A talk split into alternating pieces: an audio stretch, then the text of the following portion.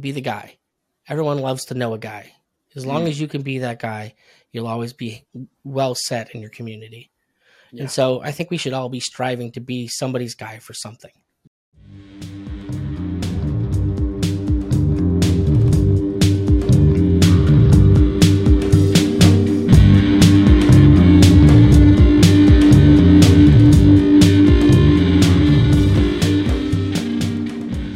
Nicky P, what's up, man? Uh, what's it going there, boss? Oh, living the dream. We uh, we're having a snow day in Fort Worth, Texas, which doesn't happen too much, but uh, got the whole family in the house.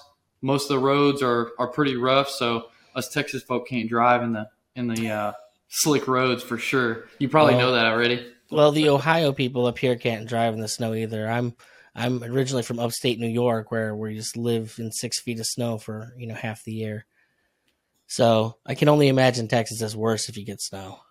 Oh my gosh, man! It it can rain a little bit in Texas, and people are are freaking out and are terrible at driving in the in the wet. It's just it gets rough.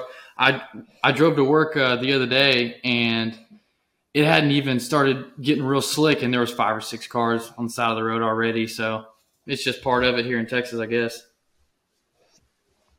Hey, uh, so you're uh, you're working on a book. Marketing is an R word. Tell me what that title means. I think, especially like, there's so many marketers nowadays. Like everybody's a marketer. I mean, you go and if you even set up a web page, you're going to get three thousand people contacting you every day, claiming, "Oh, I'm a marketer. I'm going to make your web page better." The thing for me is that, like, I think marketing is something that we all do as people. It's uh, it's, or at least when you think of how to market properly, you need to be thinking about it from the perspective of a people. Um, I once did a an article called "The Ten Commandments for My Family." and it was like all the rules that I laid out for my daughter, like how to maintain relationships, when to maintain relationships, and the things to like that should be important to you. And one of the things that kind of stuck out to me is like all that stuff that I wrote out in that applies to marketing. Like if you we we have these buzzwords like know like trust that everybody knows in marketing and it's that's what you're trying to build. It, it, it could easily be shortened to the word rapport. It's Mhm. the idea that you're going to build a relationship with people that you're someone that they are willing to look forward to in the future to help them. Mhm. And at no point in your business does that ever not become true because if you want people to keep coming back, you have to keep maintaining that level of trust. You go and buy a product, and I can tell you right now, I have plenty of companies that have burned me on a product, and I'll never buy them again. Like I had an expectation of trust that was turned down, and so you know we we've entered into the world where you know I think to to stick out, everyone's writing their own book. And I'm like, well, if I'm going to mm-hmm. write a book, that seems like the book that I would write. Let's just kind of talk about relationships and how they pertain to marketing and what you can learn from one to utilize in the other. Nice. Yeah. There's a there's that old adage, uh, people buy from who they know and trust, which I think a lot of people hear that. Well, I think commandment number seven to my daughter in the my Ten Commandments was be be the be the guy. Everyone loves to know a guy. As long Mm. as you can be that guy, you'll always be well set in your community. Yeah. And so I think we should all be striving to be somebody's guy for something. How long have you been a marketer? I mean, officially, uh, so good hot mic. Uh, officially, I've only been doing it for the past, say, since last uh, last April uh, when I officially dove into it. Now, I'd I'd spent five years before that as a podcaster and learning all these skills on my own for my own projects, and reading absolutely everything I could come up on it. And so, I joined a mastermind uh, a little bit over a year ago, and like the things that I was kind of timid about saying that I could do, I got people asking me to do for them, and like we're very happy with how I did the job. It's like, oh well, apparently I am. You know, I, I it took a while to guess get get out from beyond my own imposter syndrome. Oh yeah. It's like, I wish I'd have done this years ago, but uh, That's how I felt about podcasting as well. Like I wanted to do it, but I was like, man, I don't know anything. What you know, why why would anybody want to listen to me? well, Right. more importantly, when the world is saying, "Look, we don't need another white guy podcaster, like another dude in his thirties, Yeah. white, feels like the world needs to know what he thinks about stuff. We're tired of that. And frankly, uh, I once tried to have a product where literally was just trying to teach parents uh, to s- start podcasting and to get your Uh-huh. kids podcasting. And the reason I think it's so important is because when we started really getting into the era of cancellation, I think that it was so important that you would get out there and actually put out content and lots of it that really dictates who you are. So when someone comes out with accusations, oh, so and so did this and said that, well, like, well, I'm on record for thousands of hours saying exactly who I am. And if you think that this one thing that this person's trying to gotcha me with is who I am more well, I'm sorry. Not to mention you build your your your your tribe and your your people that are with you that you're always going to have go to bat for you, so to speak. So it's almost uh, so you're telling people to podcast because it's almost like uh, recording your life instead of you know putting posting something for the audience, but it's almost like a record of you. That's kind of Absolutely. Like it, it's it's it makes it way tougher for people to presume who you are when you've been screaming it into a microphone for years. yeah, yeah, no doubt, no doubt. So you said uh uh you know a 30 year old white guy is it do you, do you feel like it's a it's a tough time to be white right now No, I would never say that. Like, and and to be clear, like I I am in a mixed race relationship. I have a very very dark wife. I have me a too I have a very very in between us child. Mhm. Um, so I would never say that my life is tougher because I'm white. I think that this is certainly not an era where people are at least going to say crap about me. I don't think bodes well for the future. But Mhm. in the ways that whiteness is talked about, what it really bothers me is my daughter in the future. Because when you're trying to create a tension between white people, black people, and then you have this generation of people like our generation's kids, Mm. there's a lot of not eithers in there. And how are those people going to be treated treated in a society that wants to make a stark delineation on the dumbest thing in the world? Yeah, yeah. So, how do you feel about uh, you know just Americans instead of uh, African Americans or Asian Americans? What what about assimilation? Is that something that that's a tough one, right? Well, we, we, we we were talking a little bit earlier about libertarianism, and frankly, I'm I'm a, a, a you be who you are person, hmm and I don't really care who anyone wants to be. Like, um, I I once dated a girl in college who had had relatives in the Klan. That was Mm. stupid to me, but I didn't really have to worry about them because we were just dating. Probably wouldn't have married her. Right. Like, but in that regard, like, there's so few of those people. Like, it's a novelty to be able to say I dated a girl who had relatives in the Klan. Which So brings which brings up another it. po- yeah, which brings up another point. It's it's like uh, I don't know what the phenomenon's called, but the the the squeaky wheel gets the oil, or or the fringe is getting all of the all of the noise. You know, we hear the far left's opinion, we hear the far right's opinion, Mm-hmm. but everybody in the middle is real quiet. And ahead.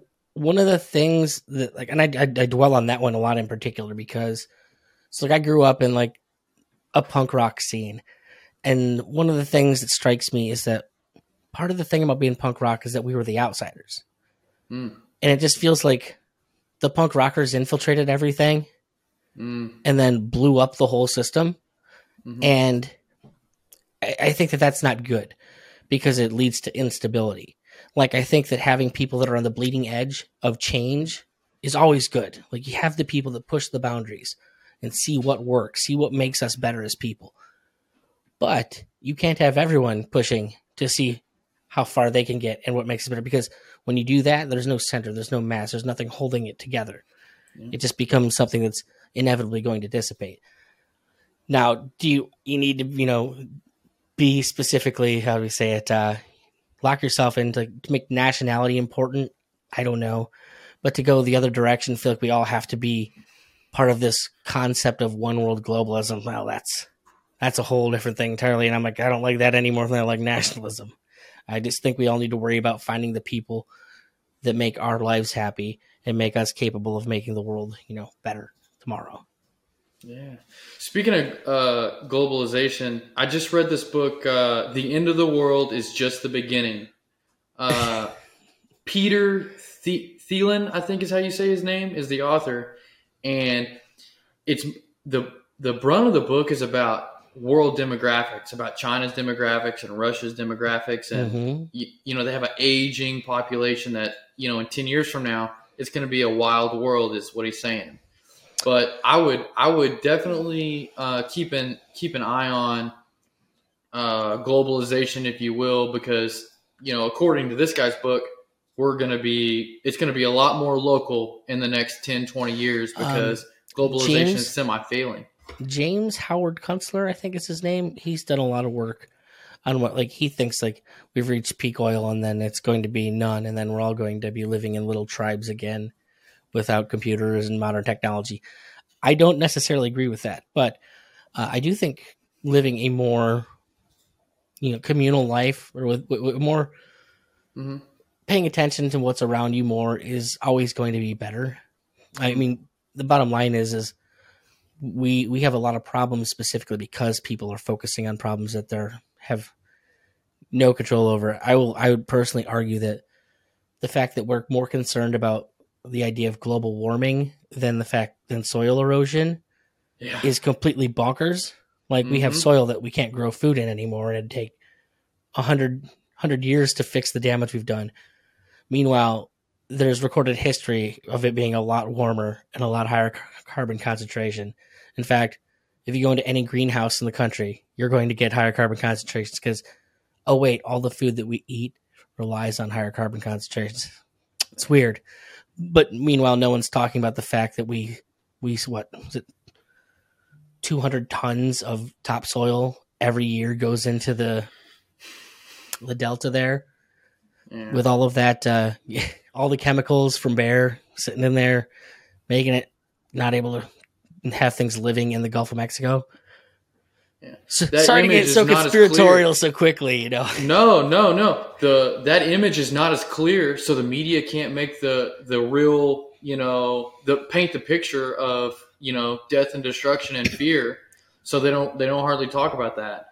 Don't I, I don't know uh, enough to speak on you know global warming, but it seems that sort of like uh, organic food, organic, you know, that stamp of organic has you know it's now a you know marketing scheme oh this is organic oh this is I organic mean, I, mean, oh, I can show you the government papers on it. I, I did a podcast, and my, my podcast I had used to have called Free Markets Green Earth, Uh-huh. specifically where we talked about like the the hilarious nature of what organic means yeah in a legal sense, and the number of chemicals that are okay to have on your food, and still call Yeah. it organic. There's like 200 different chemicals that are allowed to be present, and it's like that sure sounds organic. yeah. Well, and you know that's something that uh you know the the term gmo is is demonized you know. I don't get me wrong if it's bad for you it's bad for you. But if we if a gmo is uh better for the body better for humans uh then you know it could be a good gmo it could be a bad gmo so we just demonize it right away because it's non-organic or whatever And, and that's that would be my big thing is letting anyone do your thinking for you. yeah Like, weigh the options, do, do the research. What, does this mean? I mean, let's be honest. the The Native Americans were modifying food by crossbreeding crops and Yep. learn having them do that in a gen, like natural genetic way. Mhm. Is it so much different when we do it in a lab? I don't know, but we also don't necessarily know what all of what we're doing when we do that. There could Yeah. be things that are latent that we don't see or notice. Mhm. I, the big thing is for me is like treat, treating treating humanity like it's an experiment where we don't get to have a control. Yeah. It's like we just started, you know, running experiments on everybody globally, and nobody gets to be like the guys that we don't run the experiment on. So, how do you know what's what's because of the experiment and what's not? You, you never get that, which makes your data kind of all useless in a strange way. Yeah. You said something a minute ago, uh, letting everybody else think for you. I think that's a big problem. We're, we're, you know, the generation that you were talking about, our kids, um, are you know not thinking. They're just taking these. Uh, it's almost like taking short clips off the internet or short clips off of television or whatever, and just going with that no matter what. It's very shallow. You agree with that? Well, and I, I'm of two feelings on this because people take this and go both ways with it. Um, I, I homeschooled my daughter because it seemed like the better option to me. Like, Mhm. not because I need to indoctrinate her into mine, but because I'm going to try and limit as much indoctrination, period. But then we have people like the flat earthers who are so dead set against listening to anyone and considering anyone an expert that they refuse to accept basic precepts. Mhm. And that's also a danger to me. It's like I'm I'm not going to ever sit here and go, well, no one in authority deserves it and everything must be wrong because then I'm making the same problem in the opposite direction. All we can do is look at what we know, get as much information as we can and synthesize it. See what what makes sense. You know? And and guess what? We we may not all agree, but what we'll probably find out in 50 years is that neither of us was 100% right. oh, for sure. Like the it's the idea of like resting on everything like it is, you know, scientific law when you know, even scientific law changes over time. Wow. So yeah, it's it's a frustration. So you homeschooled your your daughter, and do you did you do a lot of research in the public schools around you and decided it just wasn't the route to go, or what what made you make that decision? Uh my wife was a is a first generation homeschooler. She was homeschooled by her parent her mom. Mhm. And for me, uh, what it really boiled down to was I remembered how much school made me hate reading. Hmm. and, and mind you, I did well in school. I went through college. I got a degree because it's just what you do after high school. And I remember when I was ten how much I loved to just go out buy books. No worries. But uh, you go and read books, and then I remembered how it, you couldn't have paid me to read books in, in high school, and it took me kind of like rediscovering a passion for learning in college. Mm. And the only thing that made that happen was just the way that school was. Like everything at school was a problem. I remember my eighth grade English teacher turning my eighth grade English class into a Holocaust education class. All we did was read books about the Holocaust. And while it's a terrible thing, like, is that really what my eighth grade English class is for? We could, we are reading about it in, in history class already. Like, I'm, do we just need more Holocaust propaganda? Yeah. Yeah. Um, so it was just memories like that, and I never wanted my kid to to hate learning. I never wanted her to resent being told to learn things. So It's like you do yours, and and I've lived with the explicit rule that when people stop telling me how smart my kid is, I'll consider putting her back in school. Right.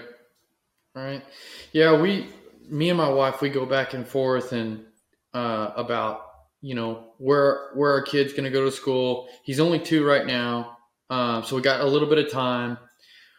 It's, you know, public school is something that there's obviously benefits to. I think, you know, socialization is important. Uh I'm definitely an extroverted person. My wife is a little bit introverted, but I think uh, you know the the the opposition to to being homeschool is hey let me you know you're gonna go out into the into the world and have to deal with people on a daily basis you know let's let's get you started there As a at the homeschool time propagandist, go ahead you know what I remember about school? Shut What's up and that? sit down. yeah That's that's the socialization I got in school. You know what my daughter gets to do? My daughter gets to go to the go to the library, go to the science museum. hmm with the other kids in the collective. You know, the other families that want to homeschool. And I and guess what? When she goes out, she doesn't talk to kids her own age. She talks to adults. So the Mhm. idea of her not being able to converse with people is frankly ludicrous. She's super outgoing. sure like most of most of my like I I'm I'm not an, an extrovert. I am very much an introvert. And most of what made me that way was just feeling like crap because of all the cool kids at school. Like it was the idea of like people people that aren't mature enough to be wealthy flaunting their wealth around you, things like that. And it's Mhm. like you you internalize that at a young age, and ma- it makes it difficult to ever feel like you're a valuable person because I mean to be honest, in my 30s I'm still undoing the damage of internalizing the lessons from middle school, you know. Yeah, so that's interesting um, because I also feel, and I went to a I went to a crap school. Uh, my public school was terrible. I won't I won't call them out, but it was it's it's not it's not a good one. It's still to this day not a good one. But I remember, you know, I think back and I can't remember what documentary I was watching not too long ago, maybe maybe four or five years ago. Uh, uh, maybe I'll remember it later. But he said he basically said, yeah, public school will make you an will make you an employee. You know, that's what they're teaching you to be is is an employee, which supposed to do. That's what it's supposed to do. It was literally to turn the well, my my uh, Im- immigrant ancestors, the Irish and the Italians, and make them stop drinking on the job. Mm-hmm. literally why it was brought about. We need these people to show up not drunk and build right. this crap for us in the Gilded Age. Right. Oh wow. If you want to, if if you want to know a real good excuse for sending your kid to public school, and this is the one that I'll accept from anyone, be having two full incomes, because mm-hmm. it gets really really frustrating sometimes. Like my wife works third shift for UPS, mm-hmm. and that's how we kind of make ends meet. Yeah. But you know, sometimes it's just like, God, you know, we could just send her to public school. You can get like a full time regular job, and then all of her money problems are over. Mm-hmm. But then I get upset thinking, man, it's, it's weird the system is structured in such a way that it'd make you have to do that, to make you yeah. have to send your kid away for eight hours a day, to not be around you, to not have that time when they actually want to be around you, mm-hmm. have it be an option. So it's it's an awful frustrating thing. That being said anyone who says they can't afford it and that it would be difficult, that one I can get. Mm-hmm. Outside of that, the value of public schools, eh. I mean, I mean, like one point in time, like, so my kid can be raped or taught to hate herself. Uh, neither of those things uh, looks good to me. Right. You know, I'd rather, you know, and, and on top of that, like, you know, when we first had the kid, uh, if you want to send them to like daycare when they're younger, daycare is the worst one. I'm going to bite that bullet. Look at how much daycare costs, and then look at what your income is going to be, mm-hmm. and it's going to be entirely one of your incomes. So it's like you might as well stay home with the kid and not work because it's going to cost you as much as the does. To, you're going to net nothing, but mm-hmm. a lot less time with your kid. Hmm. Interesting. So. Let's st- let's stay here for a second. okay. So, so let's try to think of some positives of public school. We got the negatives, and honestly, I agree with both all the negatives that you've said so far. So, what are, what are the positives of, of going to public school? Give me a, give me a couple if you can.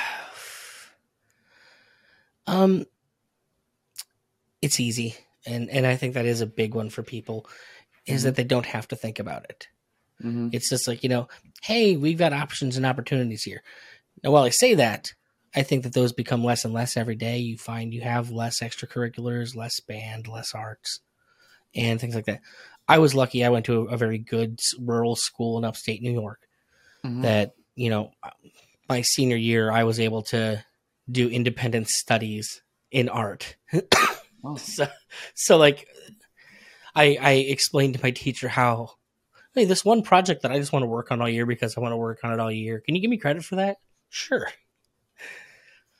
That's not big. like if you if you I mean for me like that's that's really what what it boils down to in the positives.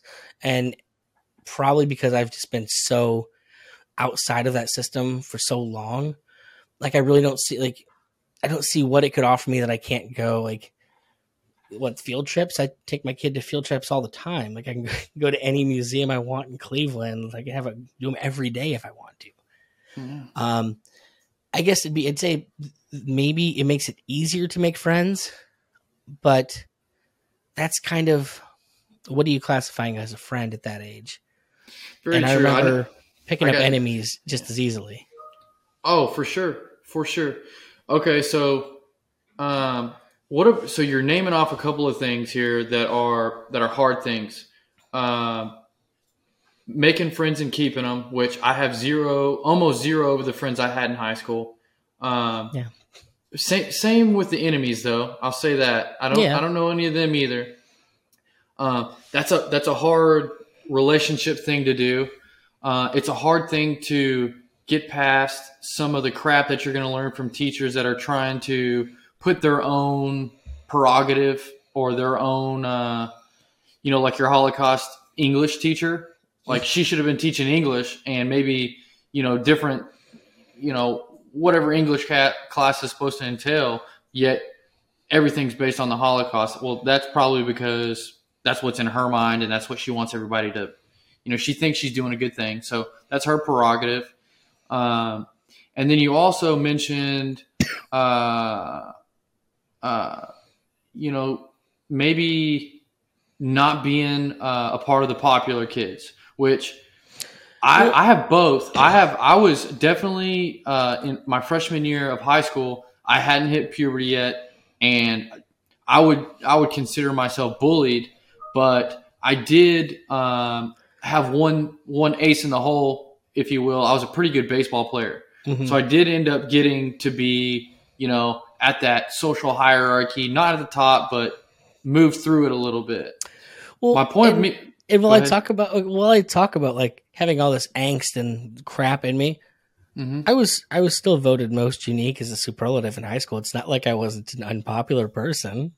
like it's it's a okay, nature so of like so even when you why I were a popular kid, you still get all the baggage. Like if you okay. really look okay. at, I want you, I want you to tell, you tell me right now, how many people do you know that don't in some way feel like they're not doing as good in life as they could be?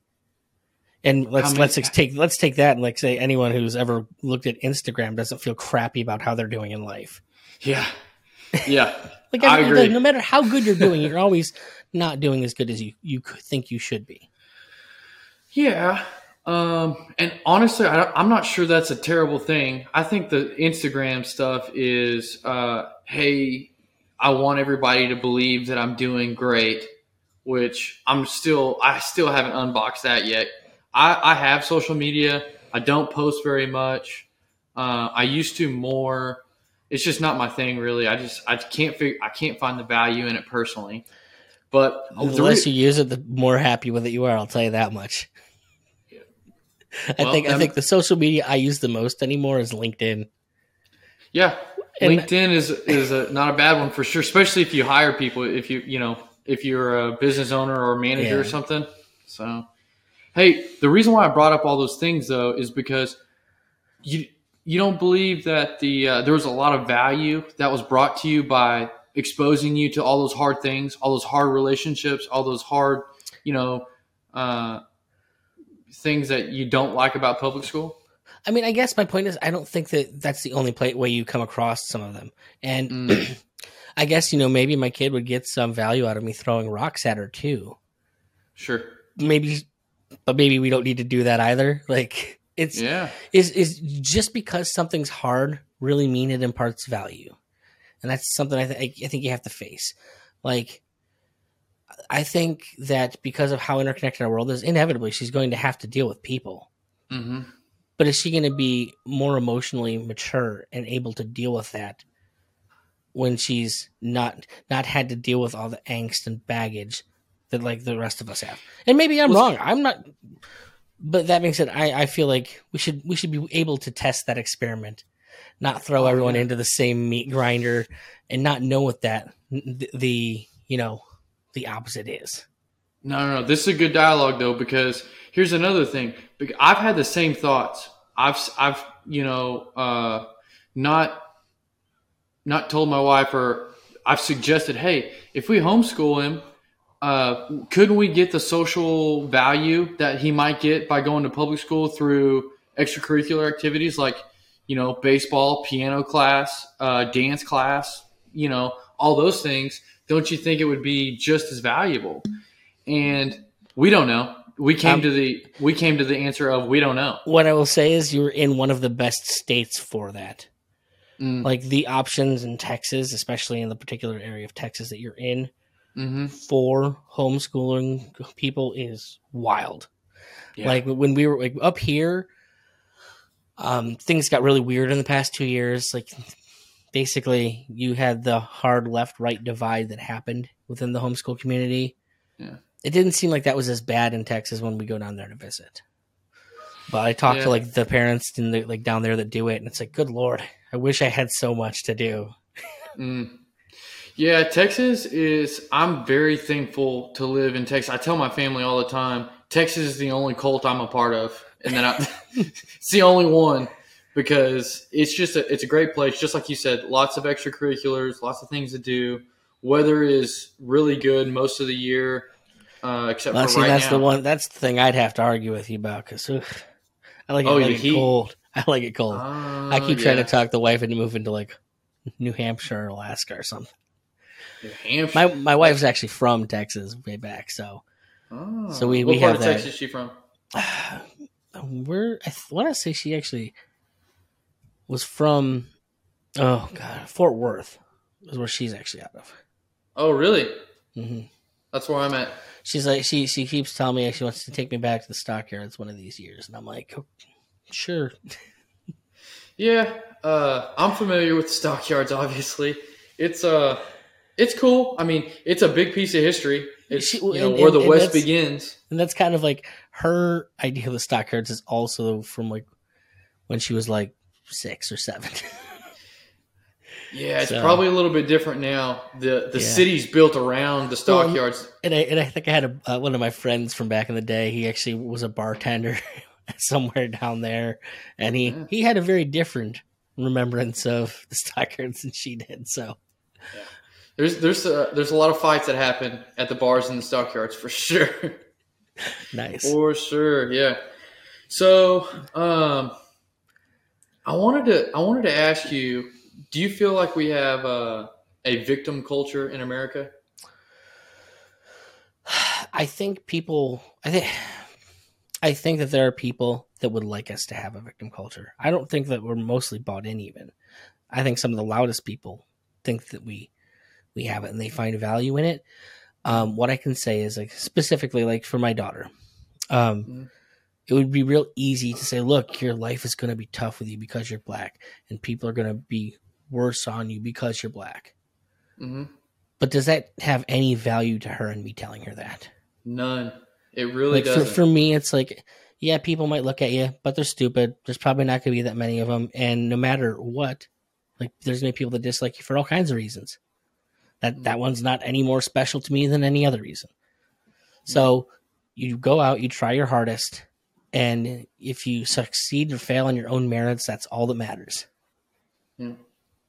man, I don't claim to be an expert at anything, but man, I really do believe that's the that's the strategy right there. Is try to try to give them discipline, try to give them uh, love that you know no matter what you're going to love them, Mhm. and tr- try your best to build a strong character in that in that little human that you're making and that is that's what i've learned so far from all the podcast guests and all the reading that i've done if you teach them to be a victim their life is going to be miserable for a long time forever maybe they'll have to grow themselves out well, of it all, all like all that crap that I was talking about, feeling like the emotional pain from like being in middle school and high school and all that. It's like you're just setting up to wallow, wallow in that forever, and that mm-hmm. never served me of any value. All the crap that baggage that I carried around. Mm-hmm. Look, just believe, believe that you can do things and try to do things. If you mm-hmm. fail, it's because sometimes things are just hard. Yeah, yeah, things are hard, and like I, like I was, you know, trying to make a point. I guess is exposure to hard things is I think it's necessary because if you Well- don't, then you know when it does happen to you, you get beat down by it. Well, and I think there are plenty of ways to do that. So, like, I was a cross country runner in college and high school, Mhm. despite looking like I do now. and uh, you know, what was funny is I, my joke. My coach always said there's two people that were good at cross country runners, or running, and it was people that are really smart and can talk themselves out of the pain, or Mhm. people who are too dumb to realize they're in pain. Yeah. And it's up to you to decide which one of those you are. That is such a great analogy. golf, I play golf. Same thing. Uh, Phil Mickelson says, "Hey, you can be a super smart golfer or a super smart guy and be good at golf. you'll know all the analytics. You'll Mhm. understand, you know, yardages. Uh, you'll understand swing paths and and you know striking stuff, and you can you can analyze all that and be great at golf, right? But you can also be a dummy and not think about any of it and be So, you just could so have a 600 yard drive and equalize a lot of things. Right. Exactly. Exactly. So that's a yeah, I think your running coach was exactly right. You can you can be real smart about it, real, you know, uh, articulate or whatever you want to say about it, but you can also be just, you know, But, uh, uh, Like, it's, but I guess where I was getting at. So it's like you're you can have tons of hard things you can do. Like there's always Mhm. sports. I'm a I'm a musician. Like go out and play music, learn how to do things, and you know if you want to do them well and you want to get better at them, hard is just part of what's going to happen. Like it's just a natural, the natural progression of doing anything long enough. You know, if you play guitar in your house, eventually you're going to want to go play in front of people. mhm, And if you play in front of people long enough, you're eventually going to want to go make money playing in front of people. mhm. And each step up is another level of difficulty that you either have to decide you want to do or not do. And you can't really know any better until you're there. So you said you're a musician. Does your daughter play mu- any music? Does she play any instruments? Um, not yet. She does like to sing. She likes to dance. I don't think she's she- she's decided quite yet exactly what she wants to do, and that's not a problem for me. Like I've always Yeah. sang, much like she does. I didn't pick up my first instrument. Like I played saxophone in the band in high in school, but I didn't pick up guitar or bass until I was going to going to college.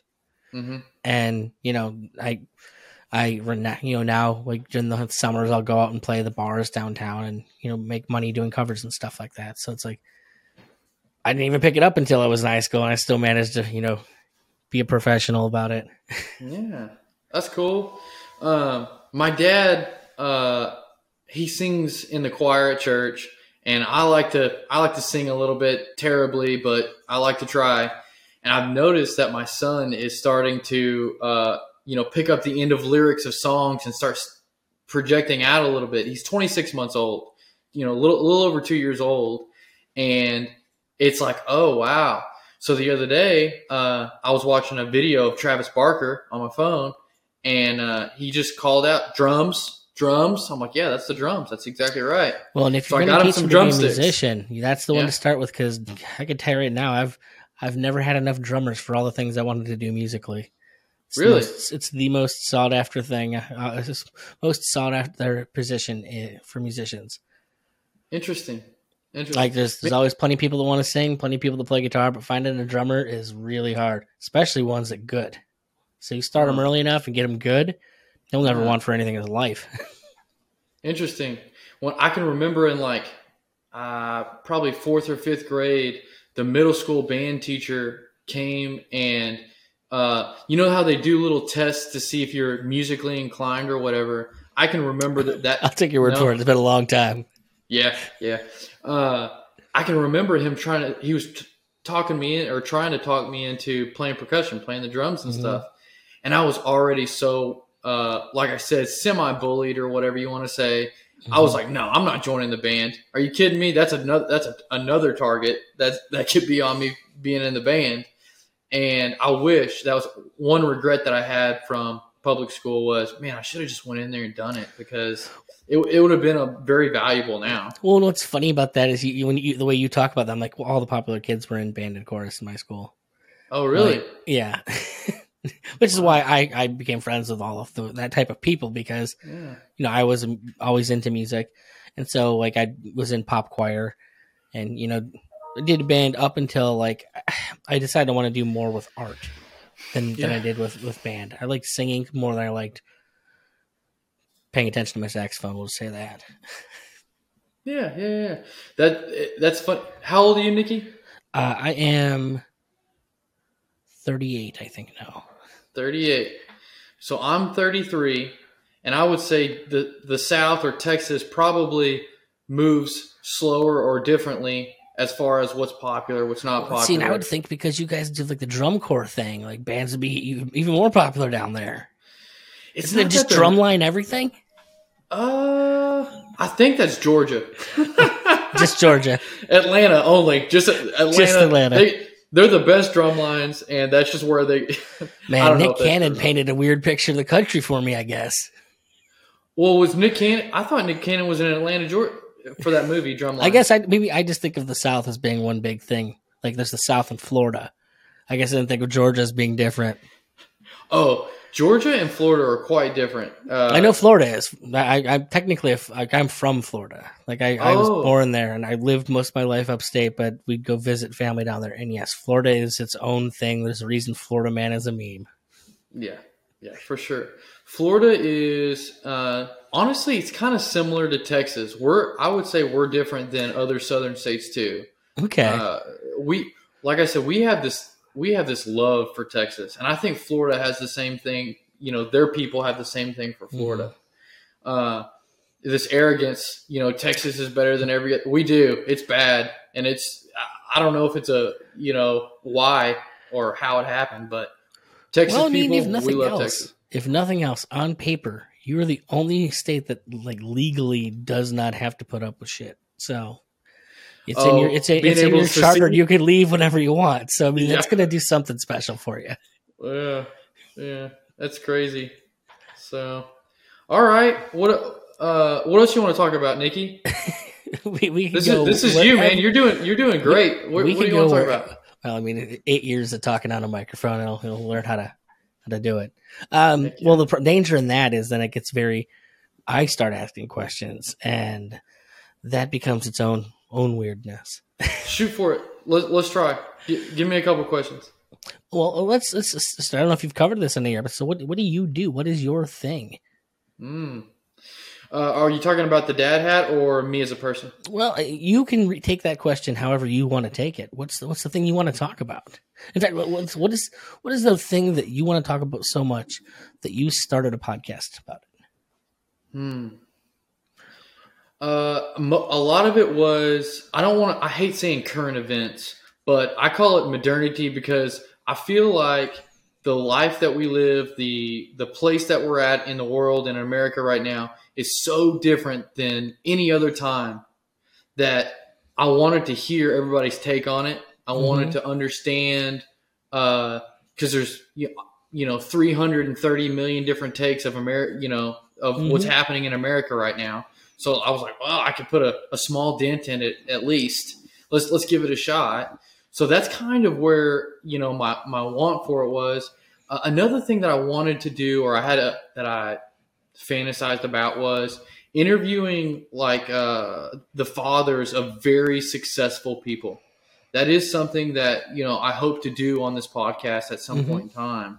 Is you know uh, who is you know the father of Elon Musk or who is the father of uh you know Phil Mickelson or Tiger Woods. Well, Tiger's Earl Earl passed away, so that's not that's not going to happen. But I was gonna say, like at a certain point, don't, don't they have to eat their fathers? Isn't that, isn't that how lizard lizards work? They're, the very successful people. All I right, can't. All I right. can't. No, no. Okay, so to, I don't know. Is that what happens? Do, do they eat their fathers? Is that? I mean, the works? one you'd really want to talk to is Elon Musk's dad. Yeah, I don't. I can't even think where he, what what that guy would be. Well, I know. Why that, did you let your kid date Grimes? That's all I really want to ask him. Oh man, I think I think Elon passed him up so long ago that his father knows not to say anything. Ask him anything. What? I mean, what are you going to ask him? Your your son is I don't think his dad. I mean, I wish I knew. I I should look it up, but I don't think his dad was you know uber successful. I think that he was. I think part of the reason why Elon is so successful is he's he's on the spectrum, right? He's he's autistic, right? Mm, I mean, in the same way I'm on the spectrum, sure. Okay. Uh, is that a? Can I say that? Is that some? Is that offensive thing to say on the spectrum as far I, as being? I to some people, to some people, maybe like you know, you oh, just all you have to do is own what you say. Yeah, I mean, my yeah. my like, I think both me and my wife are Aspies with Asperger's. She so that, definitely. Well, Elon, that's you know that's what uh, Elon has as well, or or is, mm-hmm. and mm-hmm. I think there's a there's a lot of famous people with it for the record. One of my Really? favorite one of my favorites Tell is uh, Dan Aykroyd. No way. hmm So, t- so tell me a little bit about about Asperger's then, because I have this wrong idea about it. Because I've only known personally uh, Well, two it- people. Well, the thing is, is it, it depends with anything. Like, I guess how it manifests and stuff like that. Like, my the way that my wife has it is not near as bad as her brother. Her brother is basically all he wants to do is sit and play video games and draw cartoons, and like has n- just straight up no interest in other people. Whereas, like with me and my wife, we have difficulty sometimes connecting with other people. Now, she has a more difficult time with it because I kind of, I would have to say people is because as a musician, I've had to learn how to fake being personable, I guess. Like, mm-hmm.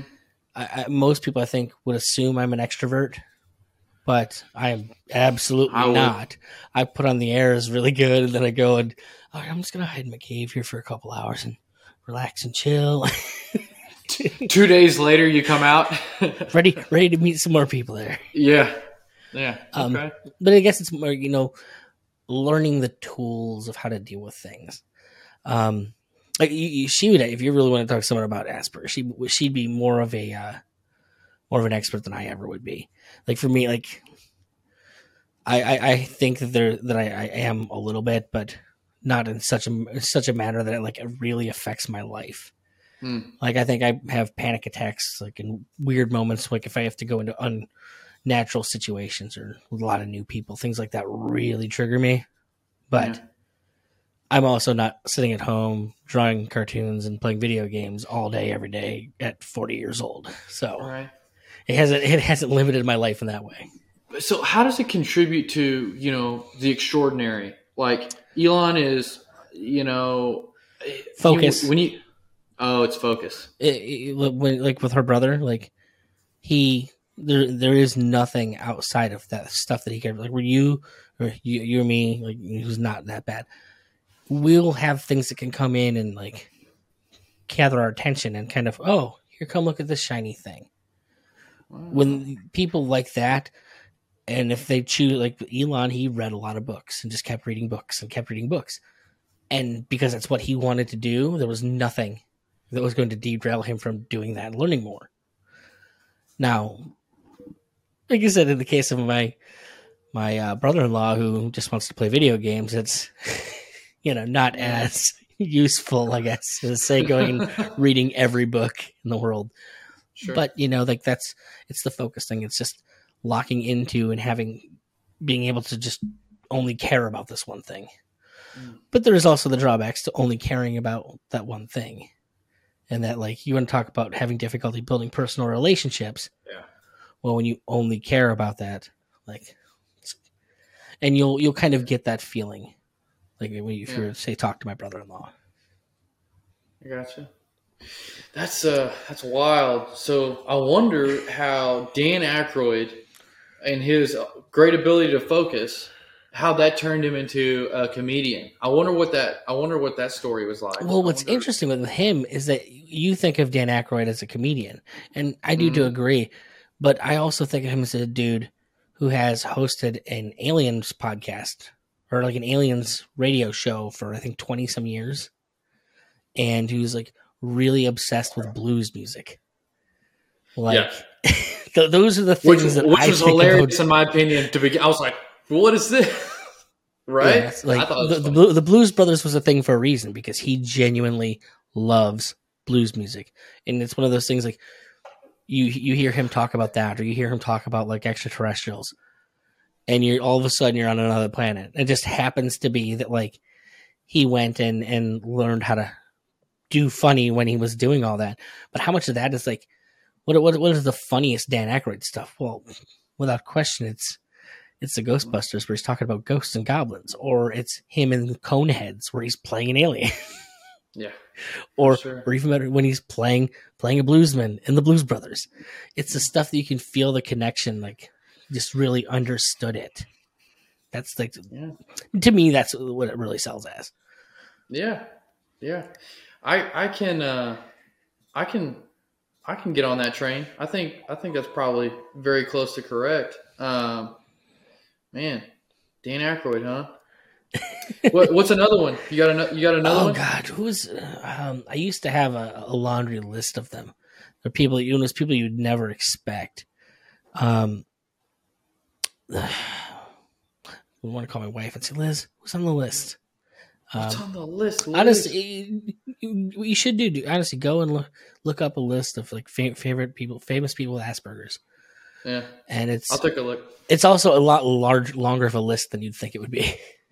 Yeah, like I think, especially when you start getting to historical people, Mhm. like because then you kind of getting into speculation because it didn't, didn't exist way back then. Like you're looking at people in the 1800s with it. yeah, It wasn't a diagnosis. yeah. Uh, Nicky, earlier you, uh, I'm gonna, I'm gonna take us off into a new direction here. You, you called Okay. yourself a libertarian. What is, what does that mean? Um, I mean, it's a lot of things to a lot of different people. Uh, I think back in like the late 90s